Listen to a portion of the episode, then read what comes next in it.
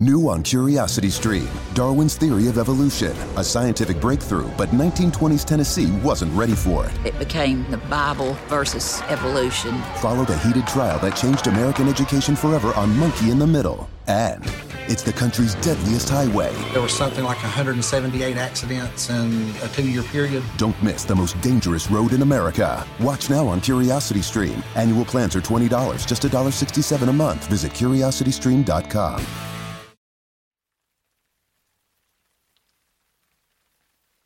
I liked games as a kid. Not sports or anything. I hated going outside. Hell, I still do. I preferred staying indoors, watching TV and drawing, but most of all, I loved games. Remember those sleepover games? That was it. Bloody Mary, Three Kings, Charlie Charlie. I was obsessed. I invited friends over all the time to play with. Everyone I knew had chickened out at least once, but not me. Nothing was too scary for me. I never screamed when Ouija boards answered. I didn't flinch during concentrate. I was the bravest one. I tried to get scared. One night, it worked. Someone else found the game this time. For the sake of anonymity, I'll call her Anne. I was at her house celebrating her birthday with some friends. I was in her basement, sitting on a bedroll. My friends were scattered around the room. We talked, we laughed, we ate junk food. Looking back, I feel regret. That was the last time I'd be happy. At about 11, the birthday girl came downstairs. She carried a bag of chips. Her eyes were sparkling with a look I knew well. She had a game to play. I sat up on the mattress and scurried down the stairs and sat on a blanket. She bit down on a smile, and I felt a thrill of anticipation. The other girls quieted. It was time for our favorite part of the night. Have you guys ever played The Witch and the Maid? I snorted. What kind of a name is that? Seriously, it's really cool. Anne put down the bag of chips. Mm, we should play it. All right, so how do we play? Another girl asked. Anne smiled, loving the attention. I don't blame her. I'd been in her shoes more than once. She closed her eyes. After a dramatic pause, Annie pointed to me with a shaking finger. You, she whispered. I rolled my eyes, but I came over and sat down. Anne pulled my head down to her lap. Oh? I looked up at her and grinned. Wow, Anne, I didn't know you felt that way. Oh my God, stop, Anne groaned, but she was smiling. You're killing the mood. I settled my head back down. Whatever you say. All right. Anne's legs moved as she cleared her throat. Here's how we play. The game requires a minimum of two people. It's preferable that they're women, but it works for others as well. One, the witch, covers the maid's ears. The witch then has to say their biggest secret out loud. Obviously, the maid wouldn't normally hear it. However, the game lets them hear certain syllables. Those syllables form part of a demon's name. I yawned, cutting Anne off. And then we die, right? Not exactly, she said. It's a time limit on when you die. I raised my eyebrows. This was new. The more of the name you hear, the less time you have. Anne shifted her legs, getting more comfortable. For example, one syllable is a million steps. I craned my neck to look up at her. And the whole name? Anne giggled. Then you just die on the spot. Oh, okay. Sounds fun. I settled my head onto her lap. Let's go. I could almost feel Anne's eyes roll. Well, geez, fine. Her hands went over my ears. At first, there was nothing, just indistinct mumbling. I was about to call bullshit. Ta. I almost sat up. What the what? It was as clear as if she'd spoken in my ear. I looked up, suspecting a trick. All I saw was Anne's chin moving. I settled back down. Her hand must have slipped. Wah. Okay. So it did work. I didn't move anymore. I was satisfied that some kind of weird science was in this. There always was. Hallucination and Bloody Mary, wind and Charlie Charlie. It was simple. I relaxed, waiting for the next syllables. Ki, sa, die. And then Her hands were off of my ears. I sat up. Anne watched me eagerly. Well? she asked. I shrugged. Five, I guess. I stretched my neck. How much time, doctor? Anne sighed. Not time, steps. Anyways, she thought for a second. You have 20 steps. I put my hand to my chest in mock horror. Oh no, looks like I need a wheelchair. Ah, shut up, Anne snorted. Anyway, who's next? Everyone was eager to participate. Respectively, they got 50, 80, and 20. The last one gave me a fist bump over having the same number. Then it was Anne's turn. Okay, I gotta try this, I said, patting my lap. Come here. Anne groaned. I don't want to get up. You're not the one with 20 steps left, I mocked. Anne laughed and came over. Once we were all settled, I covered her ears. Right. A secret. Well, when I was eight, I wanted a cookie. I started. The girls laughed. They were on a shelf, so I ta. That made me stop. When I'd said ta, it hadn't sounded like me. I looked up. Nobody seemed to have noticed. I swallowed, but kept going. I tackled the shelf, which, wahem, wasn't a good idea. It fell and it nearly key, k- killed me. I stopped again. The girls watched me. Go on, one said. Ah, right, I said. Um, I started crying and sa- said, Mom, help me, I'm gonna die. Die. I took a second to clear my throat. I had reached the limit of my syllables. She came ru- running, and I was so scared because I thought she'd kill me. I winced. I was hitting a lot of syllables. So, I pretended to be dead, and when she saw me, the girl started laughing. Oh no, you poor baby, one said. I smiled weakly, taking my hands from her ears. She grinned. Wow, ten syllables, she counted, then threw her hands up. Whoop, I'm gonna die.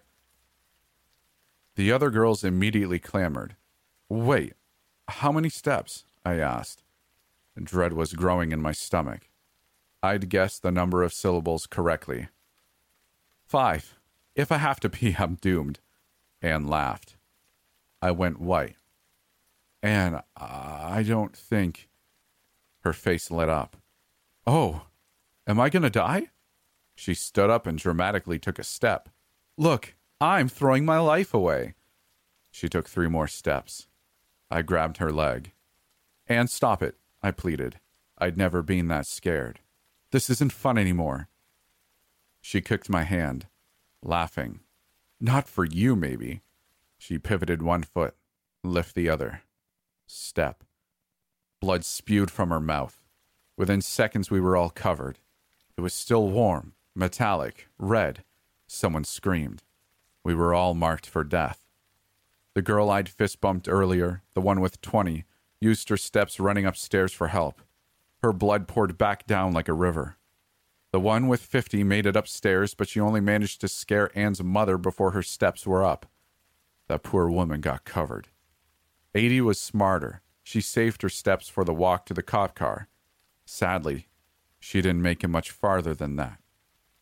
Me, the cops found me crying downstairs, covered in blood and refusing to walk. I had to be carried to the cruiser. As a matter of fact, I had to be carried everywhere. The baffled doctors put it down to shock. They explained the others' deaths as sudden illnesses. I didn't tell them the truth. Now, I really do have a wheelchair. Twenty years have passed.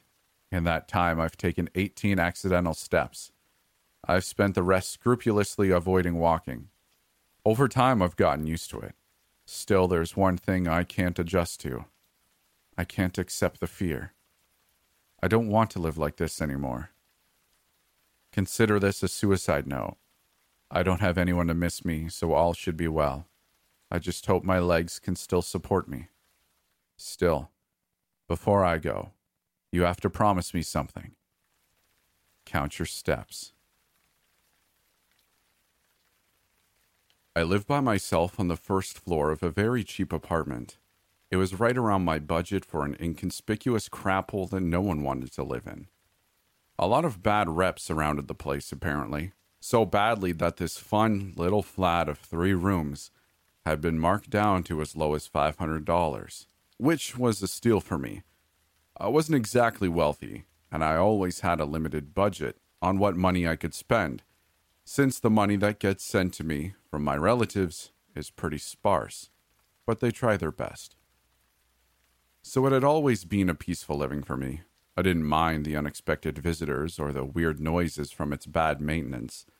The neighbors did not once ever know my name, neither did anyone around know my name, and that was fine. And I rarely ever attract people at high school, save for the occasional passing comment on my appearance, though I didn't care that much. Though one day, I came home from school to a very odd sight a gift basket right at my doorstep with items like wine, nuts, butter, milk, and many more scrumptious items. Taped to its handle was a white envelope with a red wax seal. I looked around before taking the gift basket and entering in. I first opened the letter, which read If you're reading this, Leah, I know what you are. Here's my offering to you kill these people for me. Below was a list of names of people that I somewhat knew Ricky Fitzgerald, Ryan Yang, Tyler Lewis, Sophie McGilvery. I was curious as to how this person knew my name or where I lived, but I just decided to ignore it. I tossed it aside and went about my day. I did my homework, ate dinner, then went straight to bed. Though throughout the entire time I felt eyes boring into the back of my head, as if somewhere Someone was watching me the entire time. I ignored this feeling and went to bed. I woke up, showered, cooked myself some breakfast, and walked out the door to find that there was another gift basket at my doorstep. I took it back inside again to read the letter attached. You don't understand. I know what you can do. Please kill these people, or I will tell. I didn't understand yet again. The previous one sounded like a threat, but this one sounded more like begging. I initially thought I could handle a threat or blackmail, but one that seemed desperate caught me off guard. I thought I would investigate further and see who this mystery person was. I knew the person knew where I lived and how to get to me when I was not in the house. And it is safe to assume that they are stalking me to some degree. I leave the gift basket inside and head to school.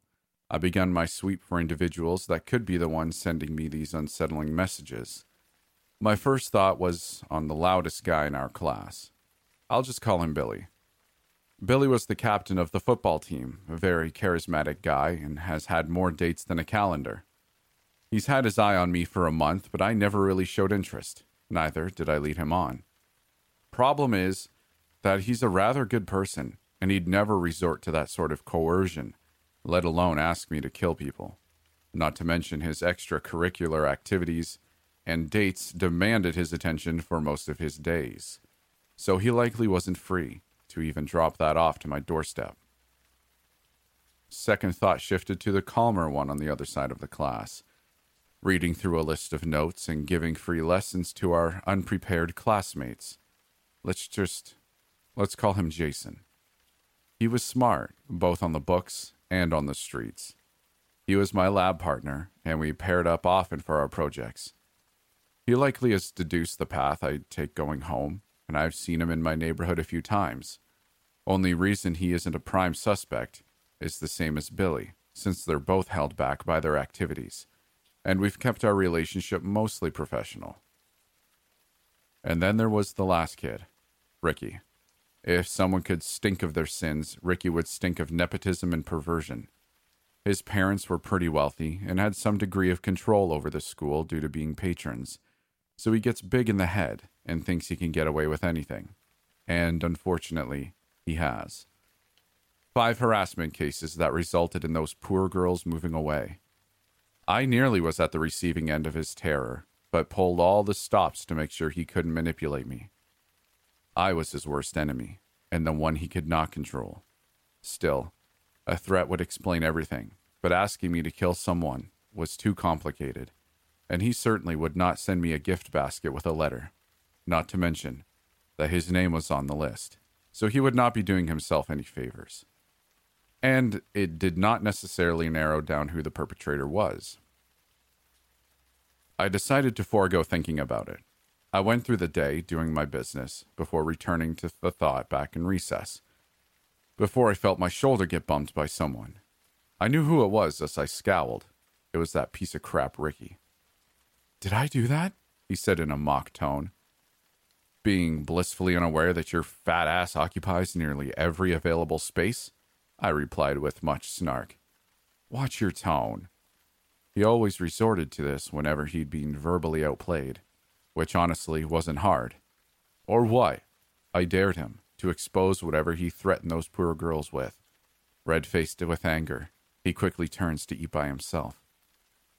I heard the girls gossiping behind me about him. I could pick out a few key information from their talk. That creep Ricky's at it again. I heard from Sophie that he got another one. Is that why she skipped class yesterday? She seems to be skipping today as well. That was it. That was the final piece I needed. I knew what I needed to do now. I let the day roll by as usual, and then walked home. I found another gift basket at my door, this time with an alarmingly high amount of cash in it, about a thousand dollars worth, alongside some unsettlingly expensive items like jewelry, watches, and the like. The letter was there again, this time sounding even more desperate. Time is running out.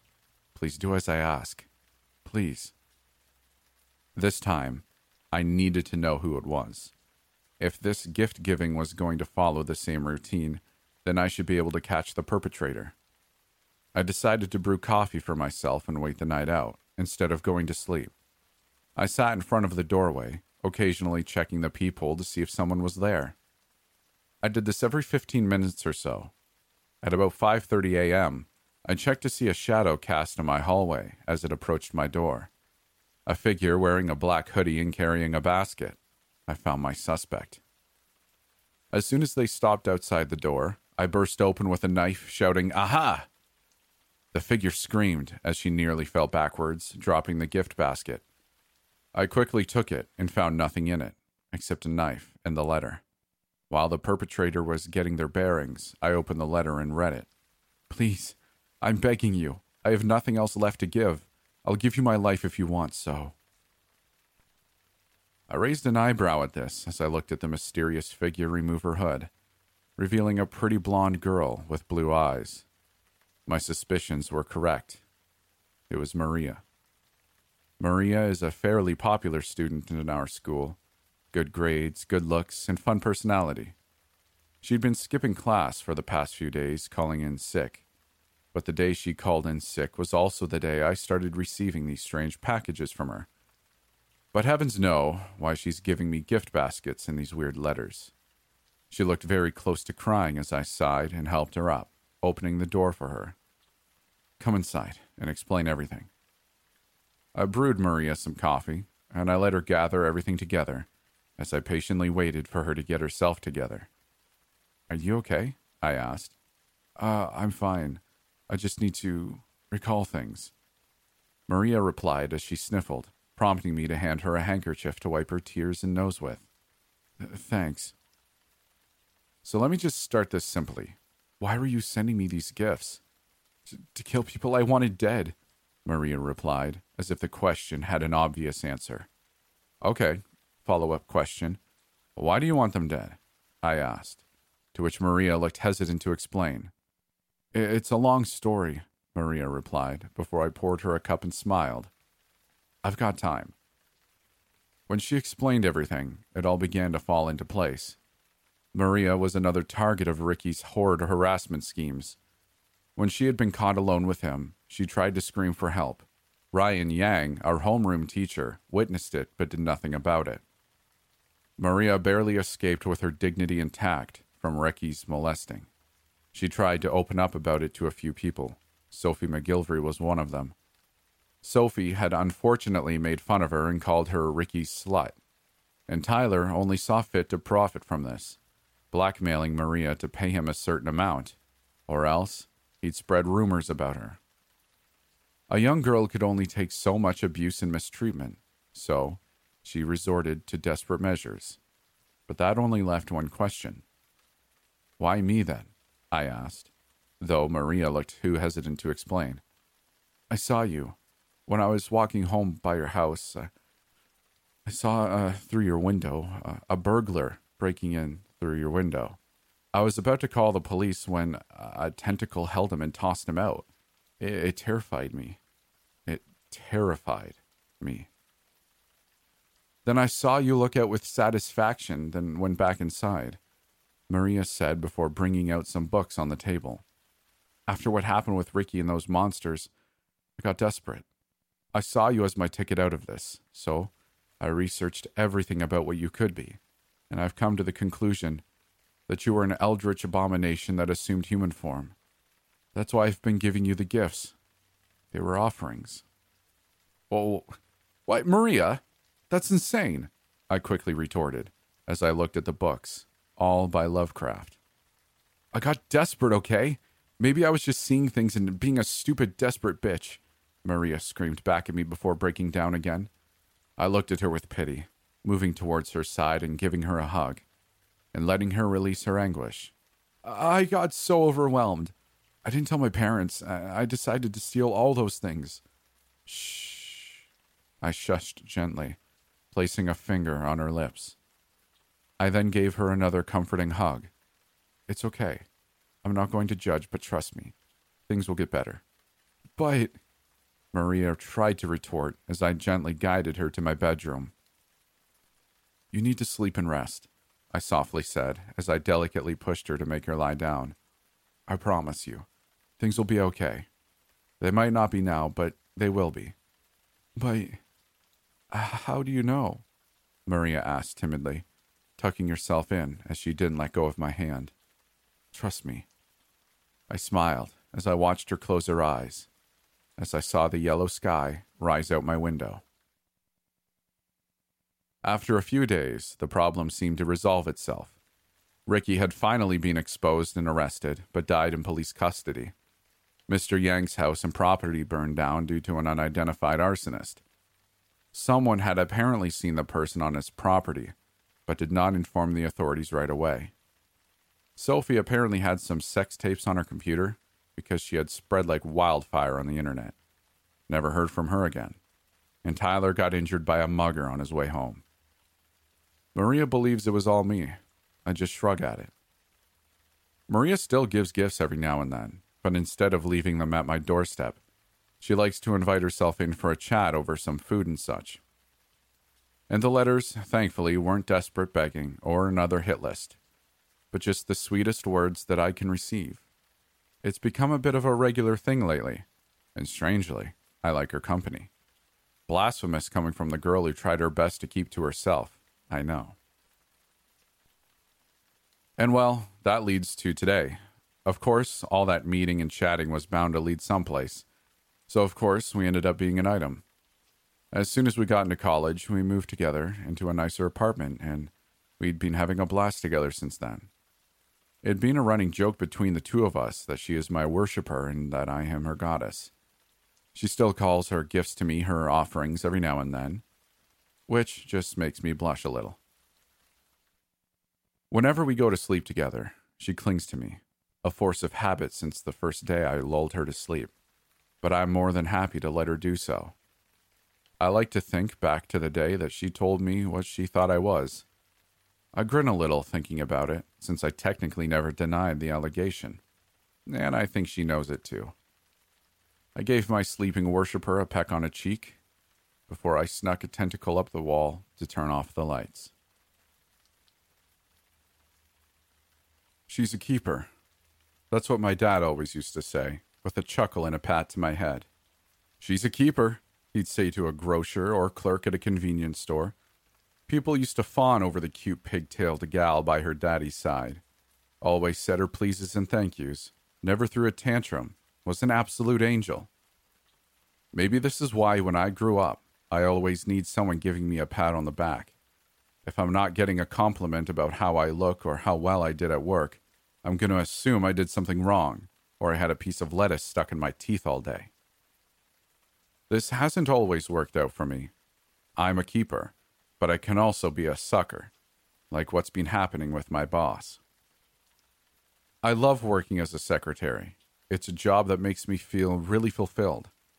This makes me a bit of a stereotype, though, with how I practically melted when Jonathan Price, my boss, complimented my blouse and my work ethic on my first day. I just reminded myself by looking at the silver ring on his left hand and the picture on his desk with his children that I shouldn't read too much into it. Jonathan was perfect, though, and over time I realized I read him just right. I never wanted to be the other woman. I just wanted to be loved. And being around Jonathan, working late nights just to have a moment to talk with him, having drinks after work, the inevitable happened. He kissed me after a few too many beers, and we ended up going back to my place. We slept together. I poured my heart out to him after that, how I'd liked him for so long, and that I really felt a connection with him. He just smiled and brushed the hair from my eyes, telling me that I was the kind of girl you didn't just let get away. Of course, I believed him. Of course, I swallowed the lump in my throat whenever I saw Mariana coming to visit her husband, my lover. Of course, I listened when Jonathan said he was going to leave her soon, but just needed to make sure he didn't hurt her. And of course, whenever he called me to meet him at our typical meeting spot, a hotel in downtown, I was there with bells on. Yeah, I know what you're thinking of me. I think it too. I'm not the brightest bulb in the package, but like I told you, I'm pretty easily manipulated. But I love Jonathan. I love his work ethic. I love how he takes care of his kids. Kids that he learned soon enough I couldn't have. I wonder if that was part of my appeal to him, that he couldn't accidentally knock me up. He doesn't, didn't love me. I was just an easy lay, a stereotype in every sense of the word. I only started wising up last week when it occurred to me that Jonathan really wasn't slowing down his relationship with his wife and certainly wasn't preparing for divorce proceedings. She was pregnant with their third child. I saw the pictures he posted on Facebook of their anniversary dinner. It hit me like a semi truck when I read his status about enjoying their 15 years together and couldn't wait to see what the next 15 will bring. I cried, I drank a lot of wine, and then I asked him to come to my apartment, that we needed to talk. Scary words for a guy, right? Took Jonathan a while to drag his ass over, which by then I was even more drunk. I don't drink often, and certainly not in excess, but can you blame me? I just had that reality shattering realization. I was just his pet to call on whenever he wanted to screw around and spew nonsense words at. Nonsense words I fell for. Well, I did what I should have done about six months ago. I called him out on his bullshit, said that he was never going to leave his wife, but he wasn't going to stop keeping me as his side piece. He tried, oh, he tried to calm me down, but I wasn't going to back down to his pretty words this time. Either pick me or stay with your wife, else I'll call her and let her know the truth. My ultimatum I'd spent the previous hour preparing. I felt super proud of it when I spat it out, expecting him to pick at least one of the options so this nonsense could end. Jonathan's face went white, then red, and then he picked a third option. He killed me. Jonathan picked up the empty wine bottle. He muttered something about me being too much trouble, and then he brought it down right on the top of my head, caved my skull in on the first smash, sending shards of glass all over my living room. I dropped like a rock, but I guess Jonathan was just too pissed off because he used the remains of the bottle in his hand to keep stabbing me again and again in the throat and neck. I was about decapitated by the time he came to his senses. Of course, Jonathan freaked out, panicked, just washed the blood off his hands and wiped down the bottle before escaping the apartment. Left me there, all alone, head nearly off my shoulders, My living room, a mess of blood, wine, and glass. Man, you should have seen the look on his face when I came into work today. I was at my desk by the time he came in. He looked like hell, understandably. He just killed a woman two days before. But he froze in his steps when he saw me sitting at my desk, tip tapping away on my keyboard while scheduling another appointment later that week. I just waved to him real quick before going back to work. Out of the corner of my eye, I saw Jonathan bolt for his office and slam the door. Oh, that felt so good. Watching him be the one to run in fear? Was he doubting his memory? Was he trying to convince himself that he'd just had a really bad dream? I clocked out after that, complaining about a cold. It had been passed all around the office, but I didn't go to my home. I went to Jonathan's home, a nice house in a nice part of town. I saw his wife working in the small garden out front, and after adjusting my scarf, I got out and walked up the drive. She didn't see me until I was right behind her. Mariana was a pretty woman. Even right now, with a smudge of dirt across her face, no makeup, and her auburn hair held back with a yellow bandana, I cleared my throat, and she nearly dropped the flower bulb she had in her hands.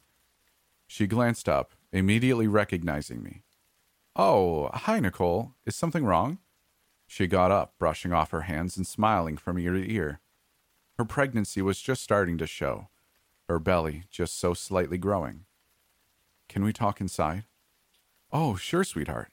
The kids are at school, won't be back for a few more hours. Are you all right? Your voice sounds a bit raspy. I'll be fine.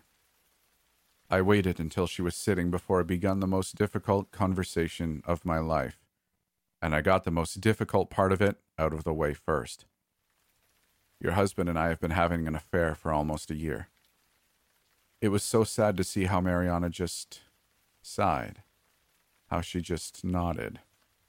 I figured with all the late nights at work and business trips that didn't take him out of town, I was just about to hire a private investigator to start checking on on him. So, you saved me a chunk of change. Are you still sleeping with him? I shook my head. No, I figured that ended when he about took my head off with a wine bottle, I said. Her brow knitted in concern, so I decided to show her. I undid the scarf around my neck and showed her what I'd been hiding all morning at work. My neck is a sight right now, all purple and black and covered in decaying cut up flesh. I can't even imagine how the smell must be to someone not used to it. The putrefaction had spread down to my chest, which I showed her by unbuttoning my blouse. I'd had to start tearing my skin off to get any sort of relief. But you can't imagine how horrid the itching gets when your flesh starts rotting off the bone, with your skin holding it all in. I even removed my gloves to show off the pus filled sores and bubbles forming in my wrists and fingers. Mariana went white as a sheet as she took it all in. It looked so wrong. My face perfect, as it always had been, but from the neck down I looked like rotting roadkill. When the wave of stench finally hit her, she bolted for the bathroom. I could hear her violently throwing up from where I had sat. I'd just about buttoned my shirt back up when she came back, teetering a bit and still looking pale, but managing to remain steady.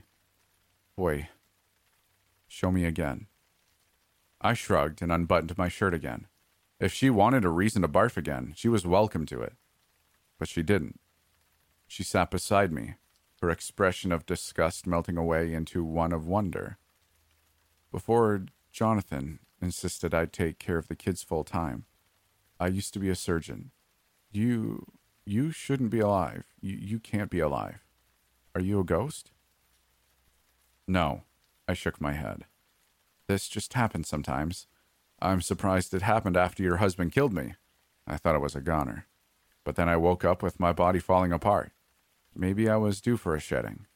Maybe this just happens when I get hurt real bad. I don't know. Jonathan, she shuddered and shook her head. He's a bastard, but he wouldn't. He beat me with a wine bottle, Mariana. I pulled the bloody shards out of my purse. And then, when it broke, he stabbed me in the neck all because I told him the affair was over. Now she was crying. Tears rolled down her cheeks as her bottom lip wobbled with her sobs. No, no. Oh my God. I'm, I'm so sorry, sweetheart.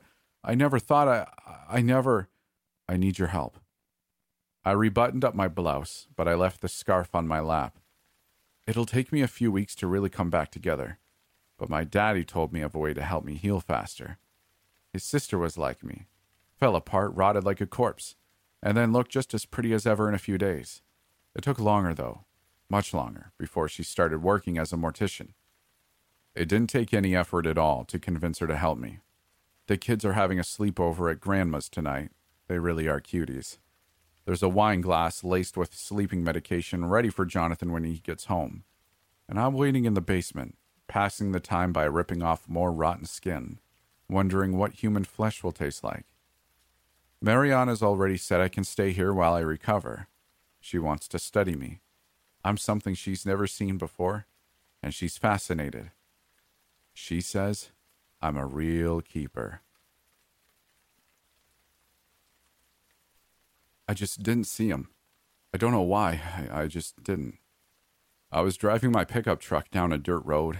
It was very dark out, and specks of dust hung in the air like a thick cloud when my headlights shined on them. Country music blared over the radio. I wasn't really listening to it that much. I was driving back from the bar and was headed home to my family. Maybe I was drunk. Maybe I wasn't. I don't know. All I know is that suddenly my peaceful trip ended when a kid, couldn't have been older than five, connected with the front end of my truck and then skidded across the road. I sat in my truck stunned. My mind couldn't quite process what had just happened at first. Then it slowly started to sink in. A horrid feeling of sickened remorse flew through me. My stomach hurt, and I felt nauseous. I jumped out of my truck and ran to the boy. He was clearly dead. He had a shirt with blue stripes running across it and some black shorts. All of it was stained in blood.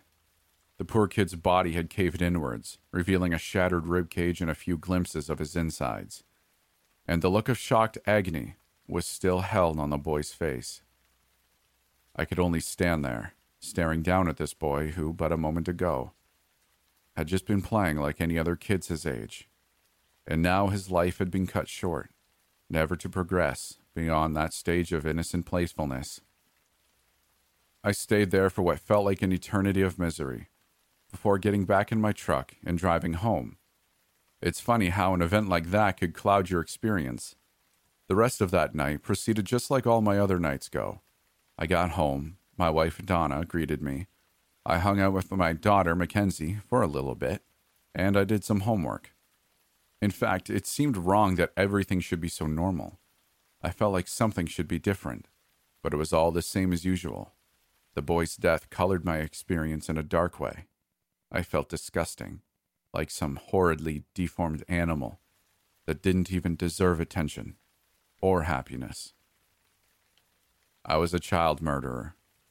I wanted to die. That was all I desired.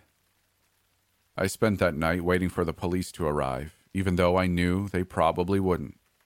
There was, after all, no reason to suspect I had done anything. That night I dreamt of the accident, over and over. I would hit the child with my truck, watch him get projected into the other direction, and then it would repeat. All the while, I felt mounting horror and guilt at what I was. But the last hit was different. As I watched for the two dozenth time, the child skidded across the rough asphalt road, blood streaking the ground. But then he moved. It was very subtle, a slight move of his shoulder, but he definitely moved. No doubt about it. After that, I fell into deeper sleep without a single more dream. The next day, I saw the child on the news, or rather, pictures of him as he had once been. His name was Lenny Drover, a happy and vibrant kid, a member of his school's Little League baseball team. I saw a video of his mother and father crying. They tried to interview her, but you couldn't understand her through the sobs. The father had said that all he wanted now was for his son to be with God or for whoever did this to pay. I almost agreed with him. I looked around at all that I had and realized I didn't deserve any of it. Due to my negligence, that boy was dead, and I was going to get away with it. which almost made me feel worse. My daughter was in the room with me. She wasn't paying attention to the news, she was just playing with her dolls on the floor. I stared at her for a few moments with a sense of emptiness within me. Then I heard footsteps coming from down the hallway. I turned to see who it was, but no one was there. I turned back around and continued watching the news. A few minutes passed, and then I heard it again footsteps. I looked back, but again, no one was there. I looked at my daughter, but she didn't seem to notice. I got up and walked down the hallway. Nothing seemed out of place. I gazed in the dim light at my family pictures and at the little table we had up against the wall.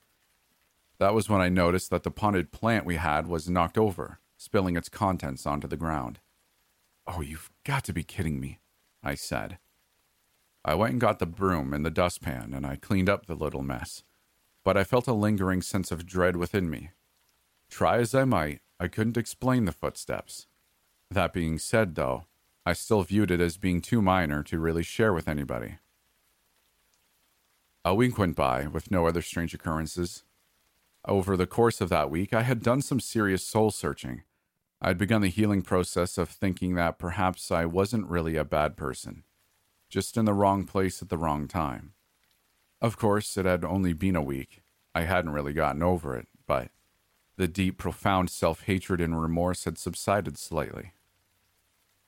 That was until I was walking past that hallway in my living room when I noticed out of the corner of my eye that something was wrong. Or, to be honest, it wasn't that I saw something, it's more like I felt something. I could see a shadow coming out of the hall bathroom. It didn't really resemble anything, it was just something blocking the light.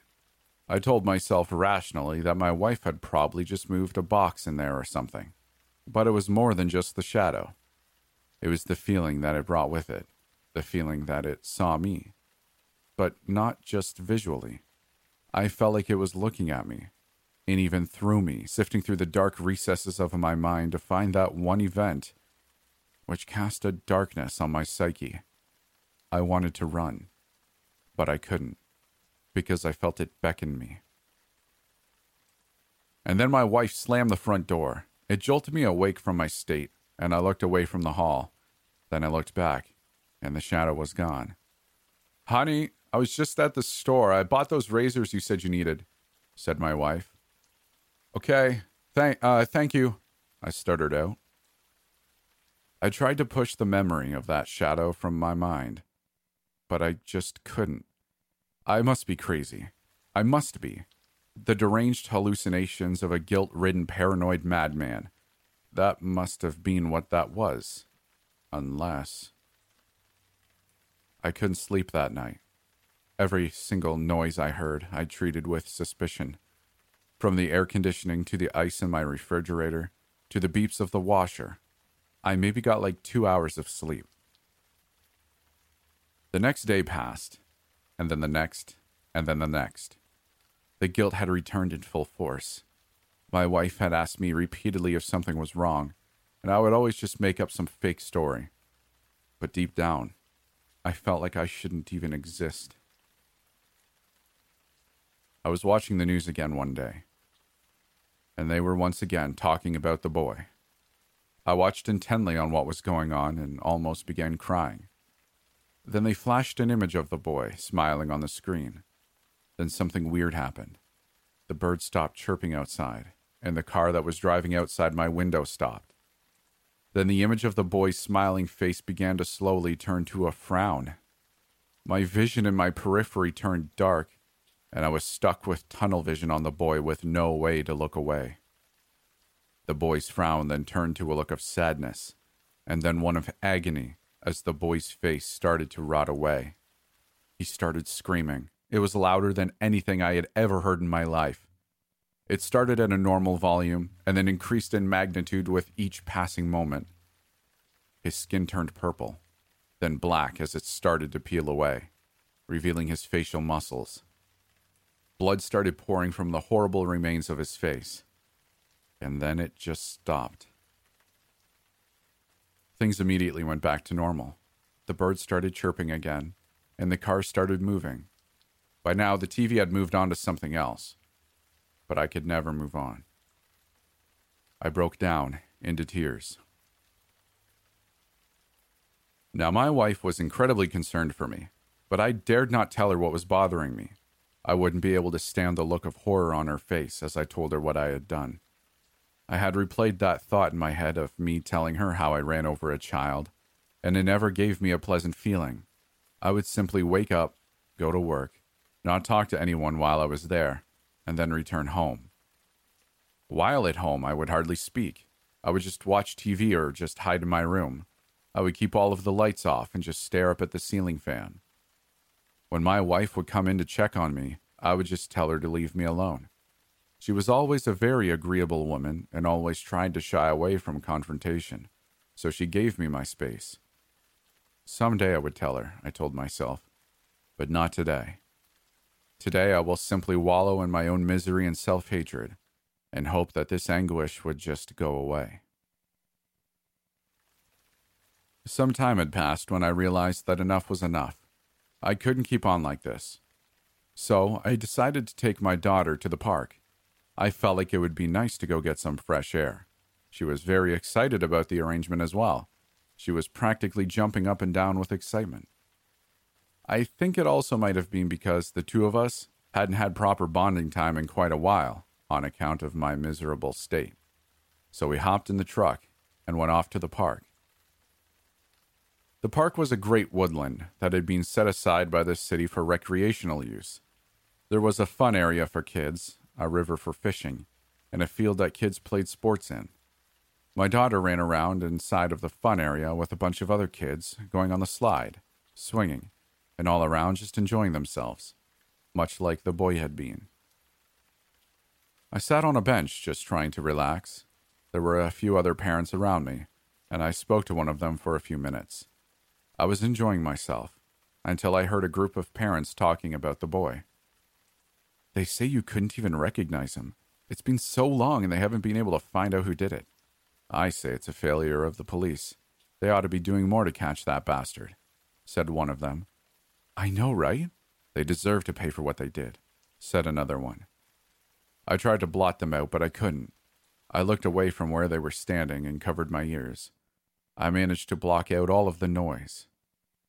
After a few seconds, I took my hands off my ears, but there was still no noise. But the feeling from the shadow had returned, like something could see into me. I looked out across the fun area, and standing behind the swings was the boy. He was looking right at me. I stood up from the bench and looked right at him. Then, from behind a slide, the same boy appeared, and then another one appeared from next to the jungle gym and then more, then more, then more. I called for my daughter and she ran towards me. She was confused and upset that we had to leave. She kept on begging me to let her stay. Shut the hell up, right now, I said to her. She looked at me with astonishment and then started to quietly sob. The other parents were looking at us now, and the boys were too. In fact, they were laughing at me. I ran to the car with my daughter close behind, and we went right home. My wife tried to talk to me, but I just ignored her. I ran to my room, shut the door, and tucked my head under the covers like a scared child. I stayed like that for a long time. Eventually, I told my wife she could come in and she tried to comfort me, but nothing she said helped. I couldn't tell anymore what was going on. I felt like an astronaut that was lost in space, completely isolated from the world. I didn't know what was real anymore. I thought that I was losing my mind, that the guilt and paranoia had rotten my mind and infected my soul. A just punishment for a child killer, I told myself. But then perhaps I wasn't crazy. Perhaps the spirit of that young boy was terrorizing me for the wrong I'd committed against him, or perhaps something darker.